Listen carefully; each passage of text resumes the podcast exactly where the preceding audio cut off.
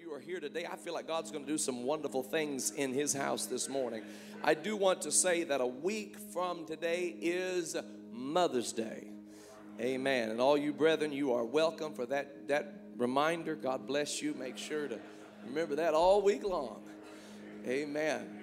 And uh, it's a wonderful day, a week from today, that we will be honoring our mothers. And so we encourage you to, to invite mom to the house of the Lord.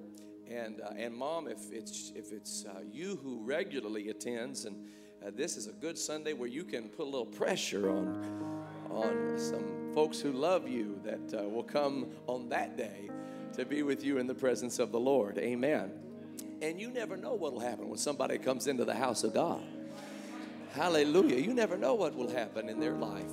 And so it's a great day, and we're going to be celebrating. There will be no service on Sunday night uh, of that week because we want to make sure people have time to be with their families on that momentous uh, day of celebrating mothers.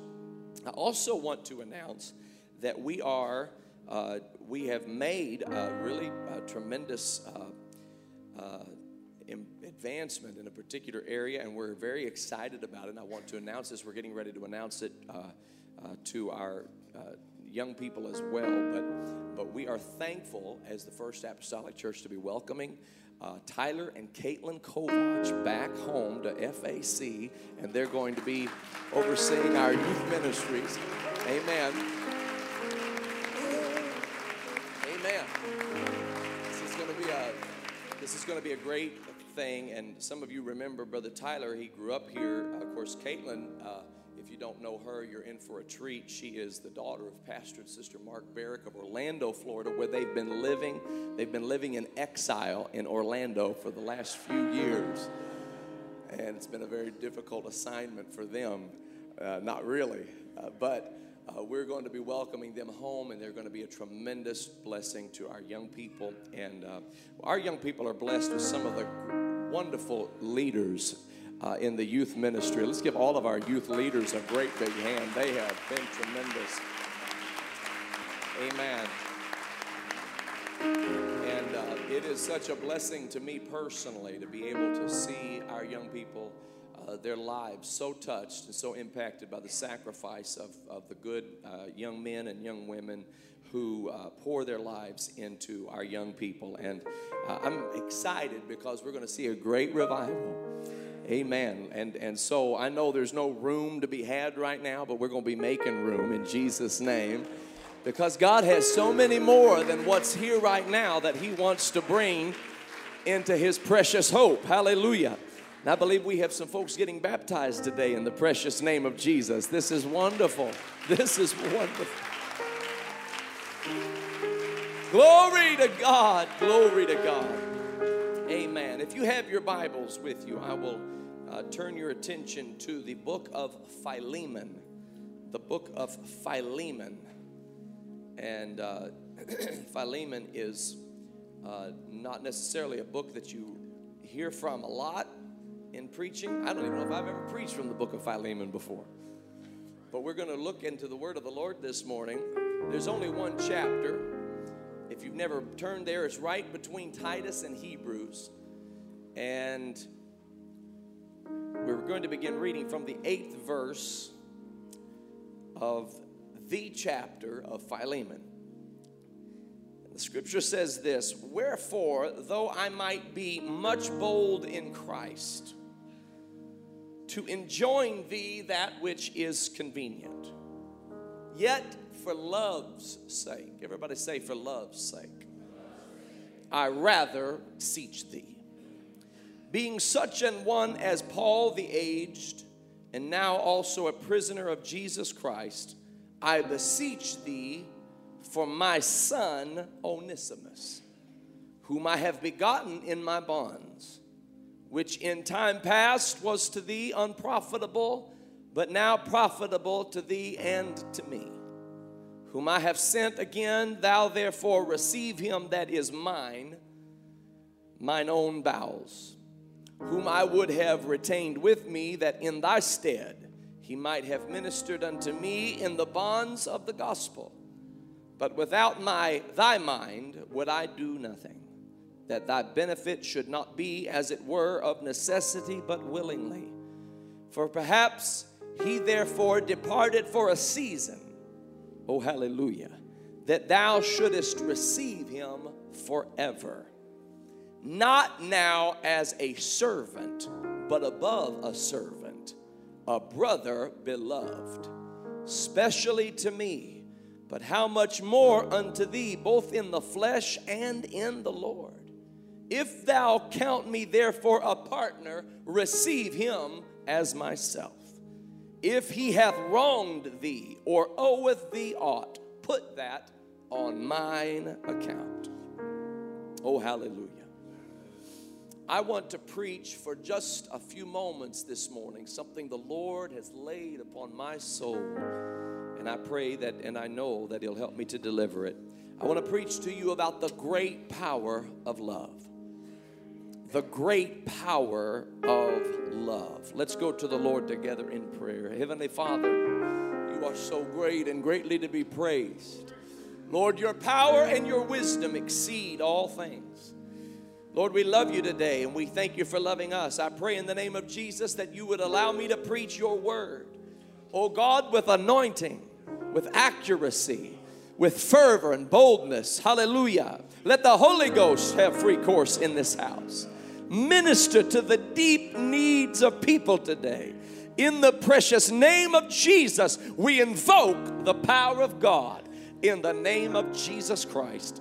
And everybody said, In Jesus' name. And everybody said, Amen and amen. God bless you. You may be seated in the name of the Lord.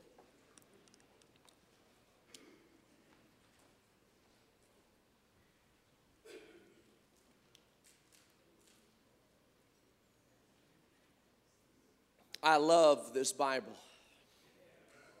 I love this Bible, but it didn't matter exactly which Bible I'm holding. I love this Holy Bible.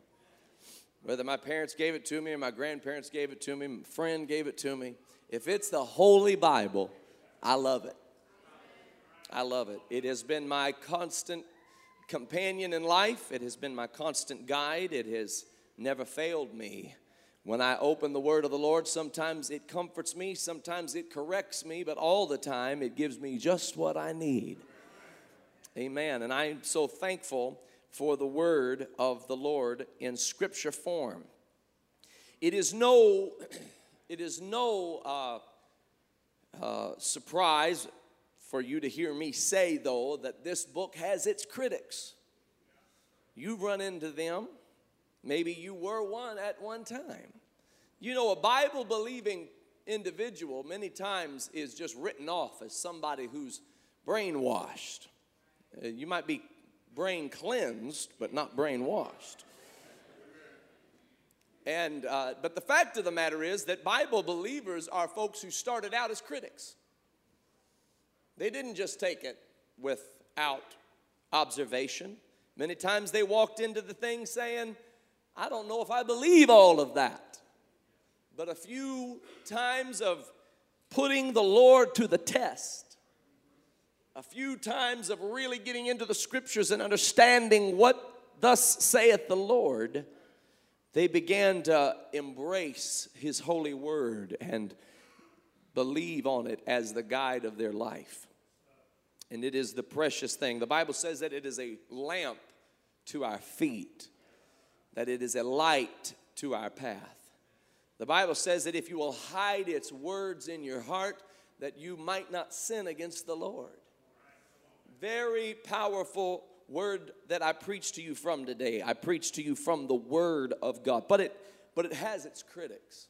Even today, uh, there be those who would be glad to denounce it, glad to dismiss it, as some kind of an ancient, irrelevant text.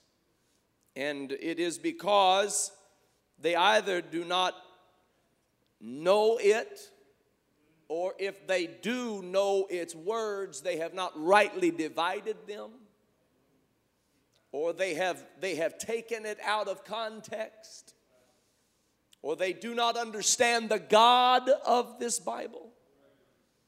And you can't separate the God of this Bible from this Bible.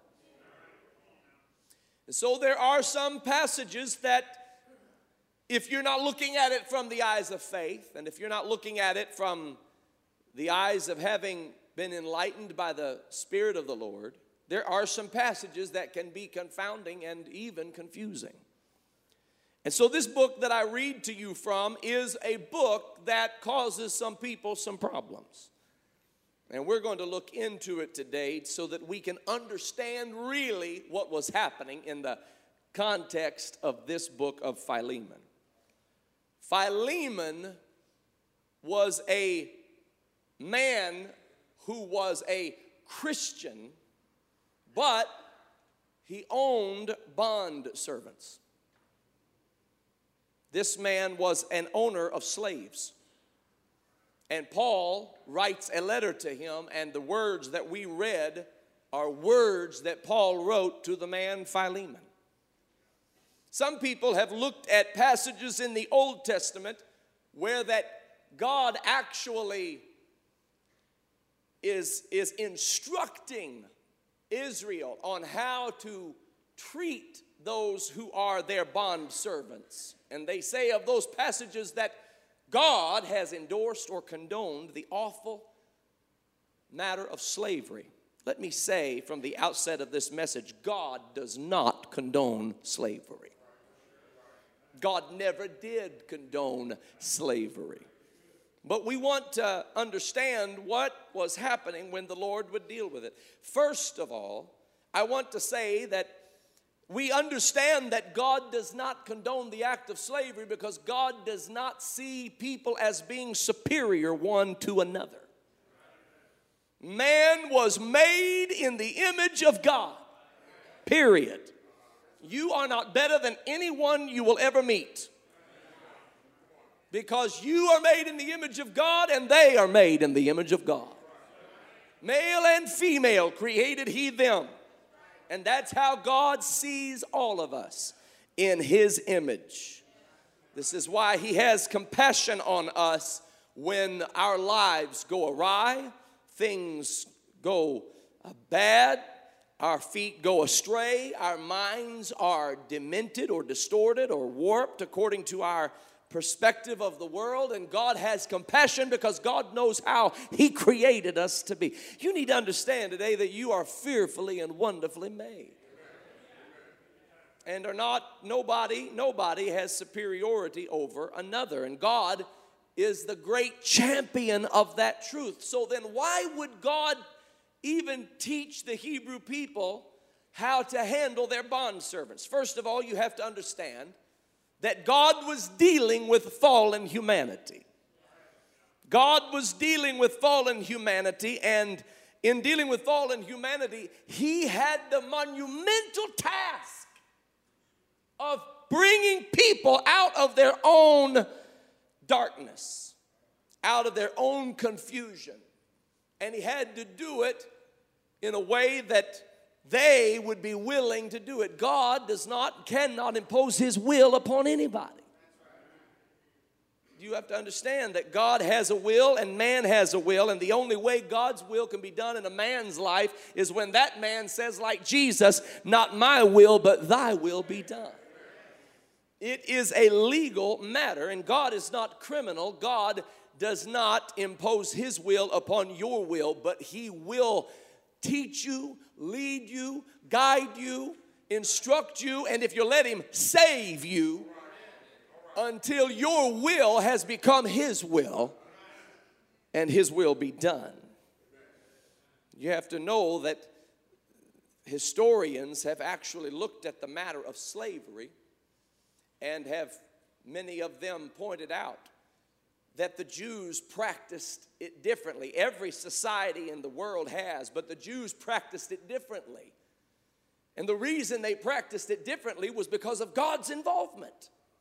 God spoke into those circumstances, and, and this, this atrocious act of one person owning another person, God dealt with it and taught them how to show love one to another.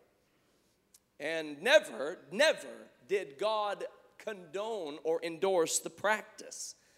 As a matter of fact, in modern times and in recent centuries, the act of slavery became a horrible and treacherous uh, act that has, that has been one of the most uh, obscene uh, absurdities on the face of the planet. And of course, it involved selling and stealing and kidnapping and a mass slave trade and slave market. And the scripture addresses that in the book of Exodus. Those who say God endorsed slavery don't understand what God said about it. God said in Exodus 21 16, if anyone steals a man and sells that man or keeps that man in his person, shall be put to death. That's what God said about it. Now, when he looked at those who were practicing an economic slavery, you got to understand, God was going to, to rip the rug out from under it, the whole practice. He was going to remove it far from humanity completely, but it was a part of the economic system of ancient times. And it did not involve stealing people, it involved people many times who were so impoverished that they themselves would offer themselves as a slave. They found it to be better for them if they were. And God was not happy with this, but He looked at those who would purchase that individual and say, that you had better give them blessings. You bless your servants liberally. As a matter of fact, he said, if they've been your servants for six years, the seventh year, let them free. And when you let them free, this is in Deuteronomy 15, you give them blessing upon blessing. Blessing upon blessing. And and and this was this was the case throughout the Old Testament. Many people look at this and say, God endorsed slavery. No, God never endorsed slavery. God's desire was to completely eradicate the practice altogether, even, even that which, which was that did not involve kidnapping, that did not involve stealing. God said, I'm going to eradicate all of it. But I'm going to do so by teaching you and leading you into understanding the great shame that is involved in this practice. See, when God does something, He does it from the inside out. You can pass as much legislation as you'd like, and even when the legislation has passed, the hearts of men have not changed. This is why there was a great civil war that was waged in order to abolish slavery in the United States. But a hundred years later, the hearts of men and women remain unchanged concerning their feelings toward their fellow man.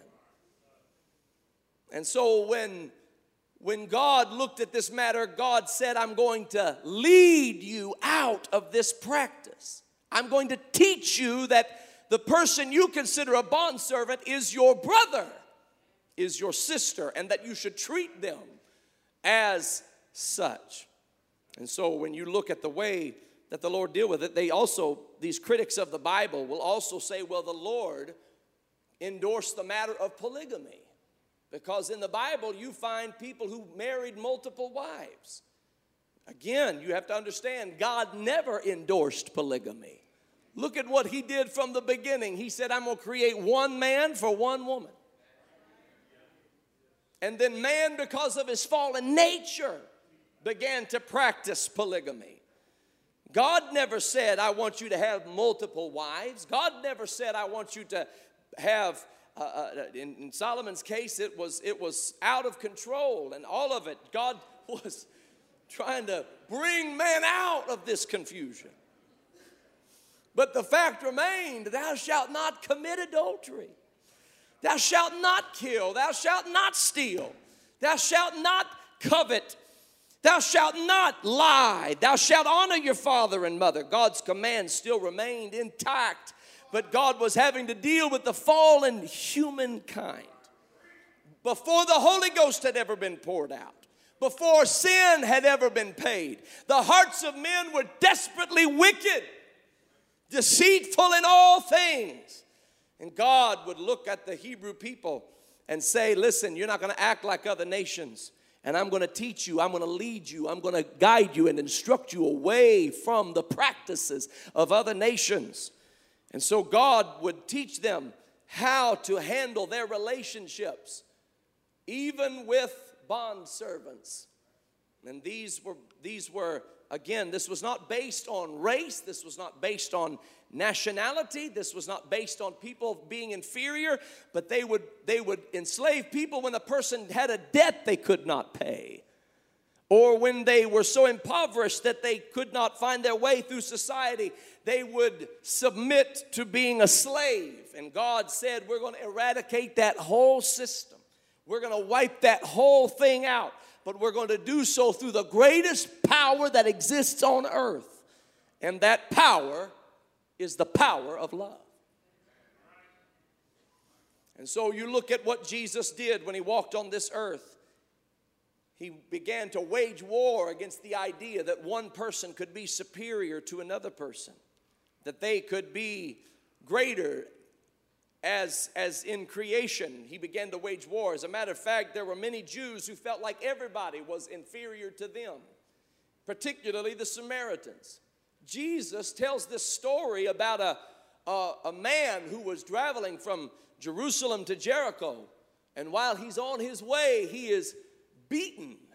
He's met by thieves and robbers, and he's beaten and he's laid dead. And, and while he's laying there dead, here comes a religious leader who sees him and is unfazed by it and passes by. Another man comes by and it's a priest, sees it and passes by. A Levite sees him and passes by. And here came a man by the name of, a, as we would know him, a good Samaritan. And Jesus said that the Good Samaritan went down and bound up the wounds and poured in oil and poured in wine and blessed this man. And he looked at those people and said, Who do you think was neighbor to this man who was so beaten and so wounded? It shocked everybody that Jesus, a Jew, would say that it wasn't the Jewish priest that helped him, and it wasn't the Jewish government official who helped him, and it wasn't the Jewish Levite that helped him, but that it was a good Samaritan who actually represented God in this account. Jesus was coming to show people exactly who God intended for all of them to be. And he was going to do it with the greatest power. Hallelujah. The great power of love. Nobody understood the power of love like Paul understood the power of love. You got to understand who Paul was. Paul was a murderer. Later on, after his conversion to Jesus Christ, he was on an isle of Miletus. And while he's on this isle of Miletus, there came a snake that leapt out of the brush. He was preparing for a fire. And the snake latched onto him. And, and the Bible says that that snake bit him, but the venom never coursed through his body. He felt no harm. He waved that snake back into the fire. And those who watched it happen the moment he got bit said, This man must be a murderer. They were right. He had been a murderer. But then, when he shook the snake off into the fire and felt no harm, he no longer made them think he was a murderer. Now they switched and said, He must be a God. Because no man can be bit by that kind of a venomous beast and live. And so Paul had an amazing conversion experience. He was a murderer. He was a brutal murderer. He was a brutal murderer of Christians. He was bound and determined to eradicate the earth of all Christianity. He viewed it as a scourge. He thought that it was God's calling upon his life to destroy Christians. And so he was gladly doing it, arrogantly doing it. And while he rode down the road to Damascus, the Lord met him on that road and a light began to shine above the brightness of the sun. And this, this light that was shining above the brightness of the sun blinded Saul and knocked him off of that animal that he was riding. He falls down into the road and he's, he is now encountering the raw power of God. Now, God can do anything he wants to do, He can open the earth and swallow this murderer. He could send a lightning bolt to destroy this murderer. He could, he could leave him blind and he could drive him insane. He can cause evil spirits to torment him for the rest of his life until he goes straight to hell. That's what God could do with this murderer. But that's not what God chose to do with this murderer. God looked at this murderer and said, You have found it hard to kick against me because you think you're doing a service for God. You don't even realize I am the Lord thy God. And instead of pronouncing judgment, God showed love that is unfathomable. He showed love that is unthinkable. He showed love that no human would have shown. He showed love that is beyond what you and I can describe. And it was so powerful and it was so deeply impacting that Paul would later write to the church at Rome and said, I have to tell you something about the love of God. I am persuaded that nothing shall be able to separate us from the love of Christ. You'll just have to take my word for it because I didn't deserve his love. I didn't warrant his love. Nothing I had ever done caused me to earn his love. Oh, but when he didn't have to do it, but he did, I am persuaded that nothing can separate me from the love of God. I stood there with blood dripping off my hand. And God loved me in spite of it. Hallelujah. Death can't separate me. Life can't separate me. Height can't separate me. Depth can't separate me. Principalities, powers, nothing shall be able to separate us from the love of Christ. So when Paul is in prison, a prisoner of Jesus Christ, in bonds, as he would put it. He sits there in bonds, and here comes a prisoner into his jailhouse. And this prisoner's name is Onesimus. He is a runaway slave. Paul said, Where did you run away from? They're both sitting there in chains. Onesimus said, I ran away from a man by the name of Philemon. Paul said, I know Philemon. You're a bondservant to Philemon? He said, Yes. He said, Well, Onesimus, this is your lucky day. Because you met an apostle of Jesus Christ. And you're not leaving this jail until you've repented of your sins, been baptized in the name of Jesus, and filled with the gift of the Holy Ghost. Hallelujah. You may not have come to my church, but you don't have a choice. You were next to me in prison. You may have never attended one of my Bible studies, but you don't have a choice. You put in prison here next to me. God put you here because God is getting ready to change your life. Hallelujah. I don't know what your life experience up to this point has been, but let me tell you who Jesus is. Hallelujah. Let me tell you about a God of heaven and earth who came down in the form of a man, suffered, bled, and died on our behalf. Let me tell you about precious blood that has the power over every sin stain. Let me tell you about precious blood that has the power over every sickness and disease. Let me tell you about love that is limitless, mercy that is fathomless, grace that is sufficient. Let me preach to you the gospel of Jesus Christ. Hallelujah. Now you got to understand, Onesimus did. He became a son in the gospel to Paul. Paul said, You're my son. You might have been Philemon's slave, but you're my son. Okay? So now we're seeing God's will getting ready to be exacted against the whole concept of slavery. You got to understand, he was never in favor of it. And, and, and don't mistake how he dealt with the Hebrews on it.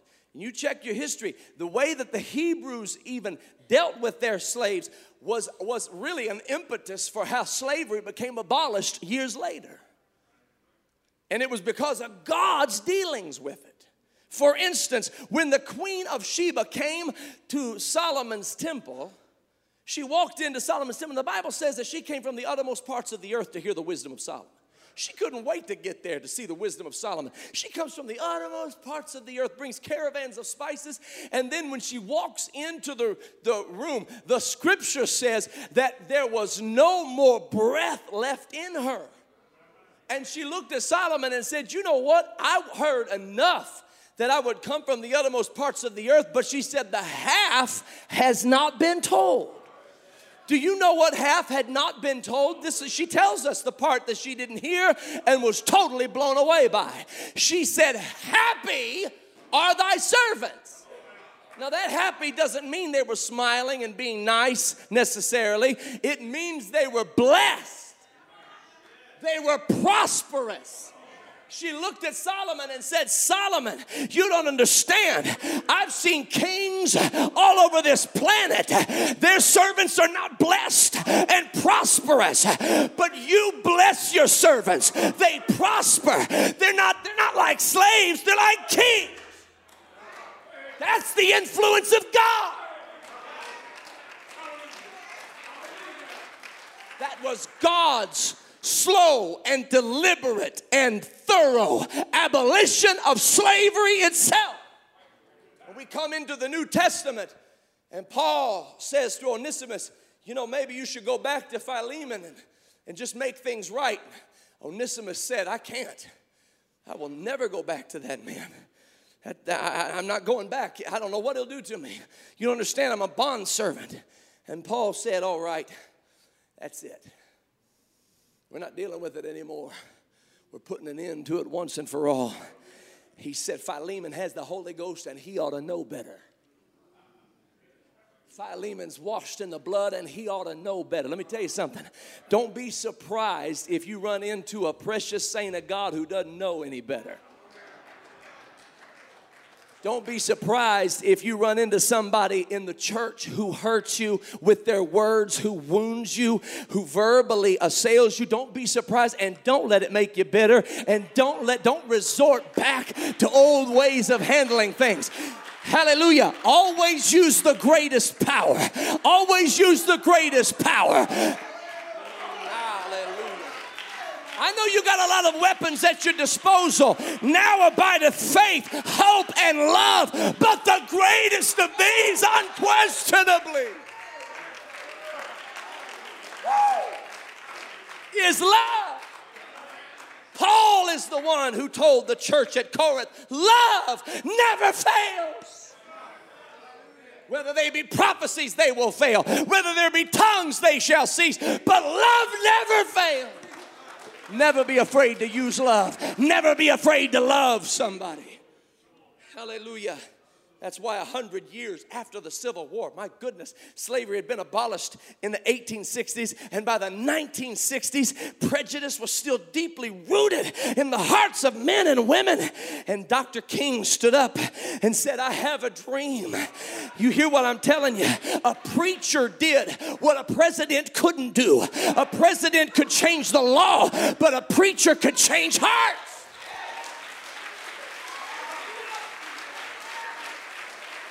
Hallelujah. Love did what legislation couldn't do. That's why Dr. King, when he preached, he preached the word of the Lord he preached the word of the Lord to the heart of the matter. And he would, he would organize peaceful protests. And people would even criticize him and say, if you want to get something done, you don't do it in the name of peace. He would look at them and say, darkness doesn't drive out darkness. Love drives out darkness. Light drives out darkness. Hate doesn't drive out hate. Love drives out hate. The greatest power on this planet planet is the love of God. Woo! Hallelujah. Paul wrote to Philemon and said, All right, Philemon, I love you, man. You know I do. Grace to you and peace. I thank my God making mention of thee always in my prayers. I know about your love. I know about your faith and that you have toward the Lord and all the saints. And I'm, I have great joy and I have consolation, and you've refreshed the people. But I've got something to bring to your attention. And I know that this has been something deeply ingrained inside of you for many years. And I know that you were brought up in a way of thinking that you think it's all right. But that's about to change. And Philemon, I could come to you boldly and enjoin you. And as an apostle of Jesus Christ, I could command you. But I'm coming to you with an even more powerful weapon than all of that. I'm coming to you in the power of love. I'm coming to you on the basis of the love of God. I'm coming to write to you that I've met Onesimus. Oh, yeah, I know Onesimus. And you might call him your slave, but I'm gonna tell you who he really is. He's my son in the gospel.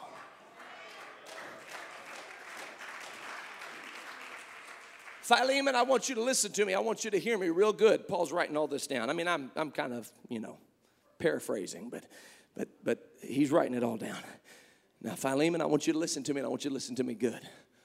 I'm sending Onesimus back to you, but he's not coming back to you as a slave, he's coming back to you as a brother.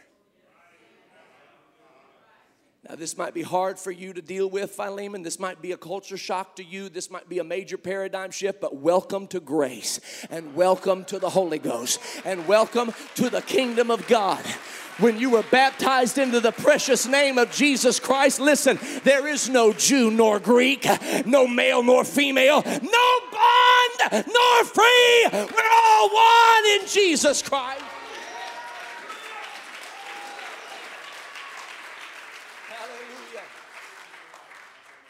Paul understood how to break this chain. Paul understood how to break this bondage. Paul understood how to shatter this paradigm. Paul understood because he had his own paradigm shattered. He understood that when there's a chain of bondage so firmly wrapped around the heart and the mind of an individual, force can't break it. Fleshly force cannot break it. The weapons of our warfare are not carnal. And the more that you try to force somebody, that's why some of you are dealing with addicts right now, and you're not sure how to handle them because you don't know what the what the, to do, and you just wish they could just get a grip, and you wish they could just just move on, and you want everything in your power to force them out of that situation. Let me tell you something: if you let love do what love can do. And sometimes love is tough. I get it. Like, you know, some of the best love I ever got was tough love. And we can talk, but next week we'll be talking about a mother's love. And if you've ever had mother's love, you know what tough love is. Your mom loves you and she's going to cater to you and she'll make you your soup when you're sick and bring you a cold wet washcloth when you have fever and she'll do all that and she'll make your favorite meal come holidays when you're on your way home and all of that. But you start straying from the path.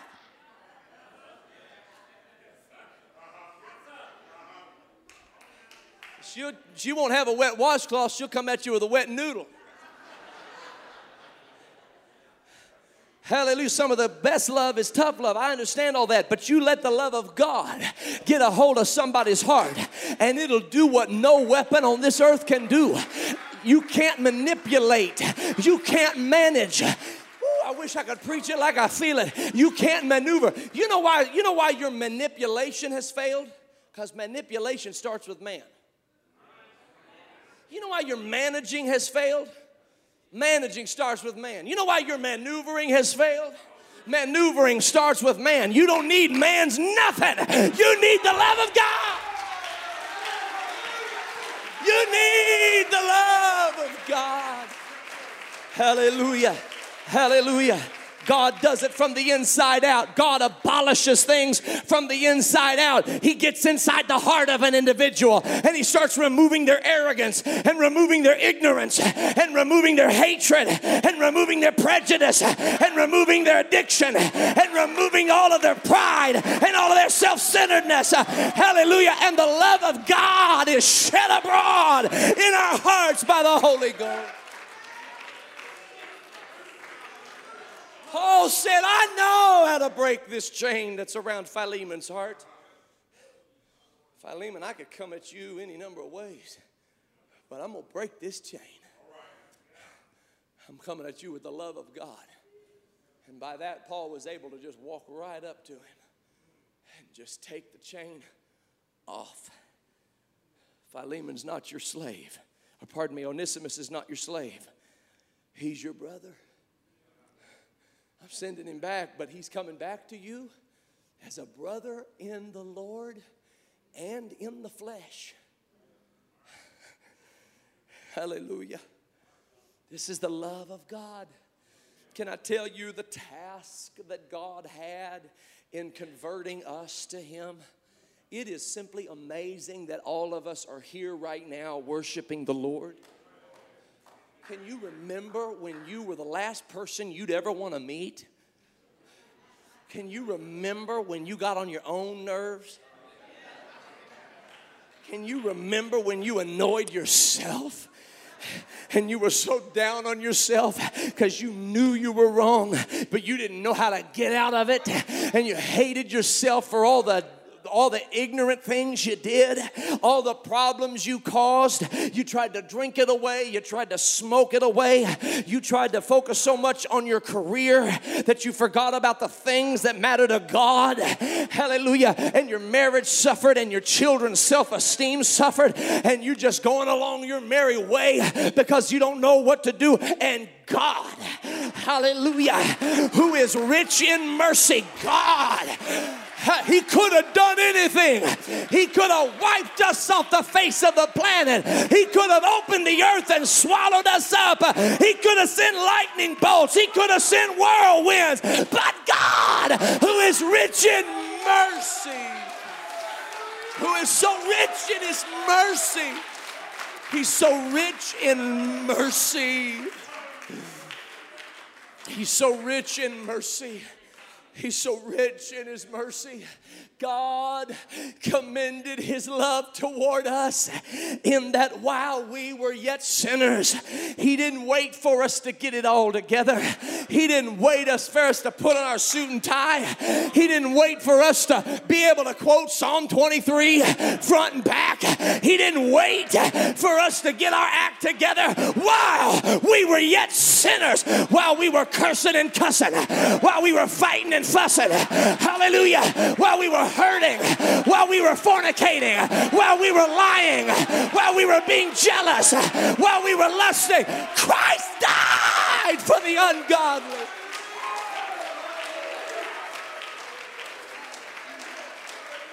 Hallelujah. Hallelujah. That chain was wrapped so tight around you, it was your paradigm. It was your culture that you worked in, lived in, thought in. It was who you are. But God, in His infinite love, let me tell you how powerful love is. Perfect love casts out fear. I know we just quote that and we move along. Maybe you forgot how big and bad fear is. Fear is one of the most hideous, horrific, terrifying demons you will ever encounter. Big, strong. It has had complete dominion over every tyrant on this planet. Those big, strong men who rule nations were tormented, owned, controlled by fear. Spirit of fear. It's a demon of fear. They were constantly looking over their shoulders. Who's trying to take my kingdom? Who's trying to remove me from power? Who's trying to take my, my place on the throne? They were controlled by fear. Who's going to take down fear? Who's going to fight fear? There's only one power that has the power to overcome fear. Perfect love. I don't mean perfect love escorts fear out of the room. I don't mean perfect love negotiates with fear and comes to an agreement. I don't mean that perfect love tricks fear, and then once fear gets beyond the door, slams the door, locks it, bolts it. I'm talking about perfect love. Walks up into your spirit, looks all over until it finds fear. And when it finds fear, it grabs fear by the collar and by the waist of his pants and takes him to the door and casts fear back into hell from whence he came. When I talk to you about perfect love, I'm talking to you about the greatest power on this planet.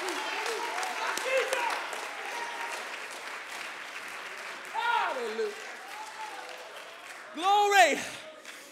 When God chose to save man from man's awful fall, when God chose to save man from man's sin stain, when God chose to save man from his sickness, hallelujah, and the horror of his mind, hallelujah, and the judgment and the wrath of Almighty God, he, he used the greatest weapon in his arsenal.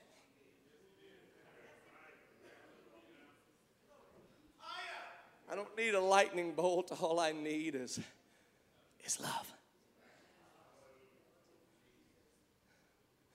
Hallelujah. So he tried to tell everybody what it was like. And he said, Listen, it's, it's kind of like if a shepherd loses one lamb out of a hundred. He will literally leave the 99 and go looking for that one lost lamb. He'll find it, put it on his shoulders, and come home rejoicing. It's kind of like it's kind of like if you had 10 coins and you lost these 10 rare coins and you lost one you would search the whole house until you found it. You know, when God did what He did for us, He restored our innocence as a lamb, He restored our value as a coin. But the third parable is the one that really gets me because he said it's i guess i guess you could say it's kind of like a man who had two sons. And one son looked at his father and said dad i'm tired of living here with you. Thanks for all the blessings but no thanks. And i'm going to take my inheritance early and i'm going to go waste it and spend it riotously. Just give it to me now. I don't want anything to do with you anymore. And when that man left his father and went out into the world and joined himself to a citizen citizen of that country. And he lived foolishly and he lived riotously and he wasted all of his father's substance that he had given to him and finds himself completely, completely uh, uh, uh, just in a position of, of, of total loss. And he's in the pigsty eating what the pigs won't eat. And he says, The servants in my father's house have it better than I have. I'm going to go back and ask my father if I can be a servant. And he went back to his father's house. But what he didn't realize was that his father was looking from a long way off, every day, watching, waiting, watching, and waiting. And when his head popped up above the horizon, whoo, that's all the father needed. Hallelujah. He ran to the mud room, grabbed his tennis shoes,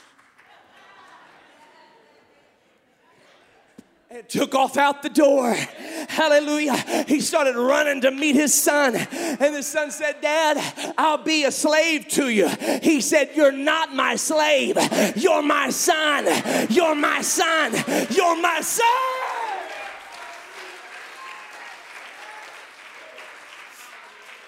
You know, the Bible calls a lot of people servants. Abraham was a servant. Jacob was a servant. Joshua was a servant. On and on, the servants of the Lord. Joseph was a servant of the Lord. Moses was a servant of the Lord. David was a servant of the Lord. Servant, servant, servant, sir. Even Jesus took upon himself the form of a servant. But when Paul wrote to the church at Galatia, he said, through the power of the Holy Ghost, through the power we are no longer servants.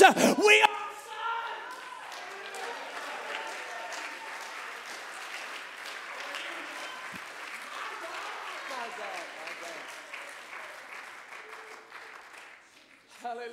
Hallelujah. I don't understand it. I don't know if I'll ever understand it. All I know is that I don't deserve to be here. All I know is I don't deserve to be in His presence. All I know is that I, I've done nothing to deserve His great love for me. I've done nothing to deserve His mercy for me. Hallelujah. Souls in danger. Look above. Jesus completely saves. He will lift you by His love out of the angry waves. He's the master of the sea. Billows his will obey.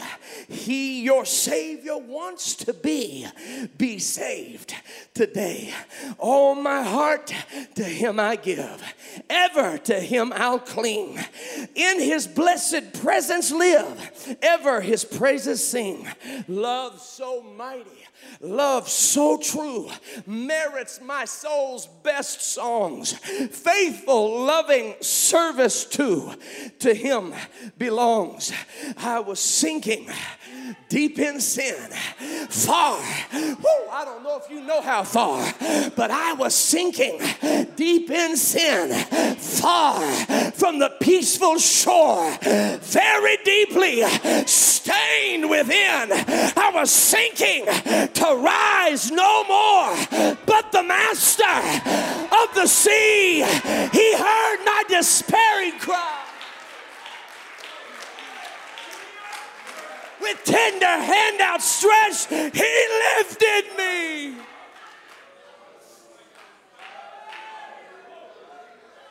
Now safe am I, now safe am I. Love lifted me. Love lifted me when nothing else, and you better know that today, nothing else could help. My good deeds couldn't help, my good discipline couldn't help, all of my good intentions didn't help, everybody else's good intentions didn't help, but the love of God, when nothing else could help.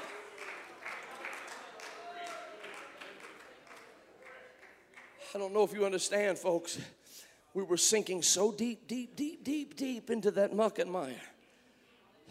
And when God came down into human flesh, He went all the way into that muck and mire and reached down underneath us and pulled us up. You're here not because you're good, you're here because He's good.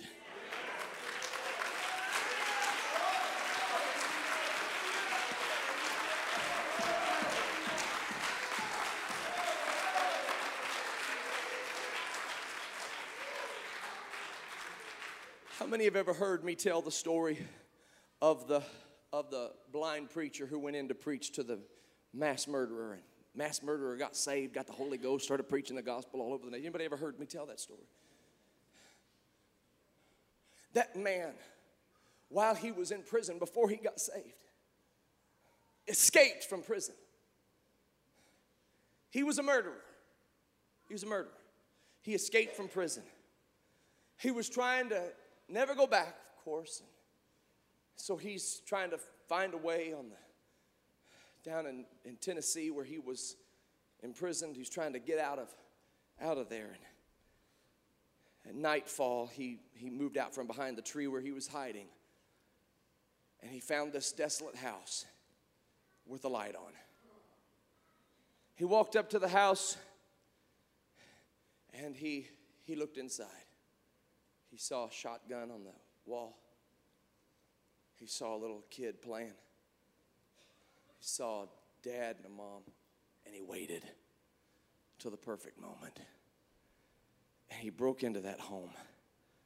And he restrained the dad first, grabbed the shotgun, held them all hostage all night long.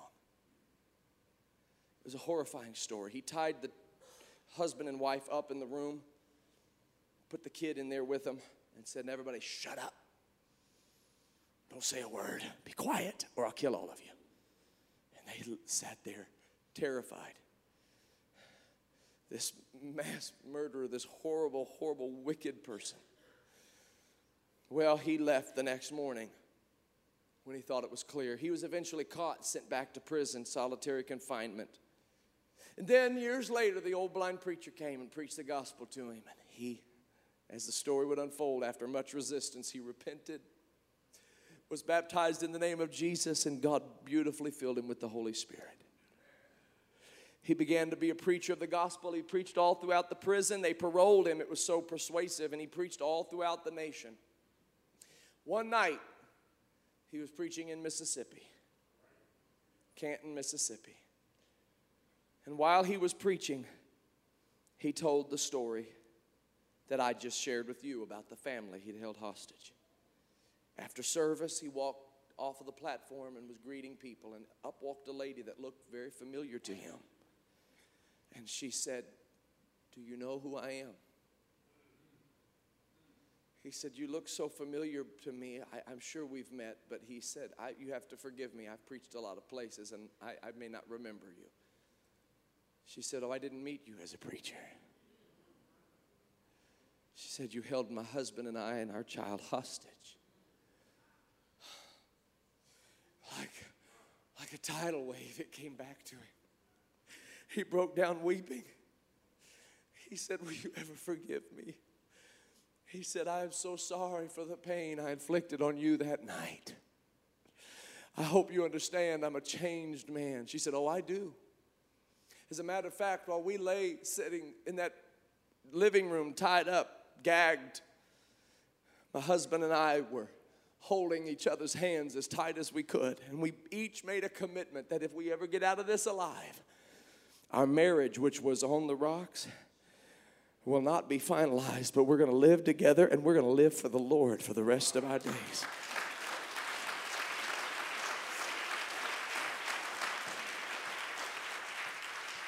She said, I guess what I'm saying is it would be our honor if you'd come to our house today and have lunch with us for Sunday dinner.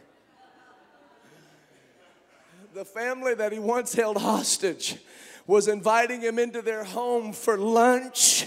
You kidding me? No, I'm not kidding you. That's the love of God. That is the love of God. That is the grace of our God. Amen. Grace, amazing grace, amazing grace. It can win your soul.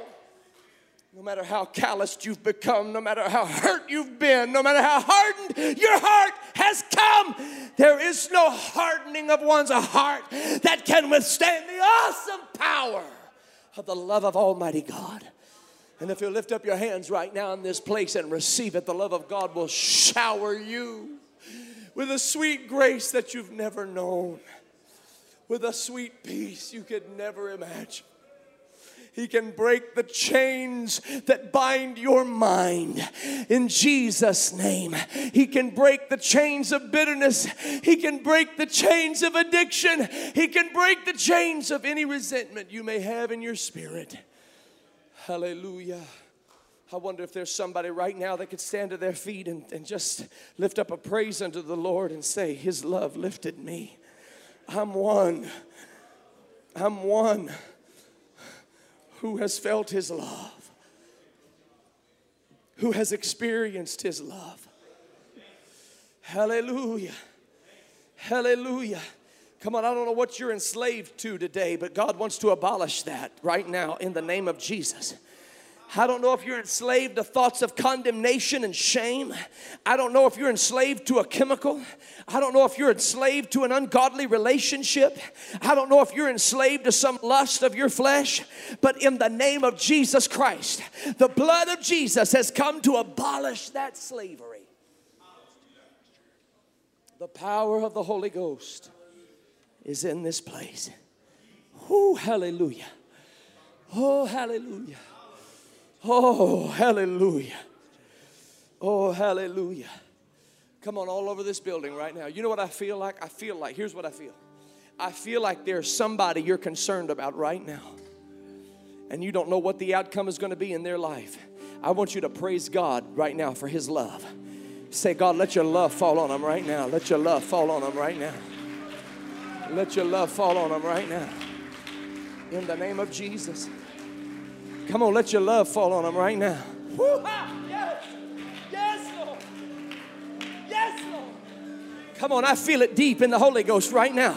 If you'll obey the Holy Ghost right now, God's going to do something powerful in your life. Come on, release your will to Him in Jesus' name. Release your will to Him in Jesus' name. Release your will to the Lord right now. In Jesus' name. In Jesus' name. In Jesus' name. Jesus. I want somebody right now to step out of their seat and come forward. Come on, this is Sunday morning. It only comes one time a week. Sunday morning only comes one time a week. Why are you letting Sunday mornings fly by without getting a real touch from God? Why? Why would you do that? He is in this place. He's here to touch you, to heal you, to set you free. That's it in the name of Jesus. Fill me up, God.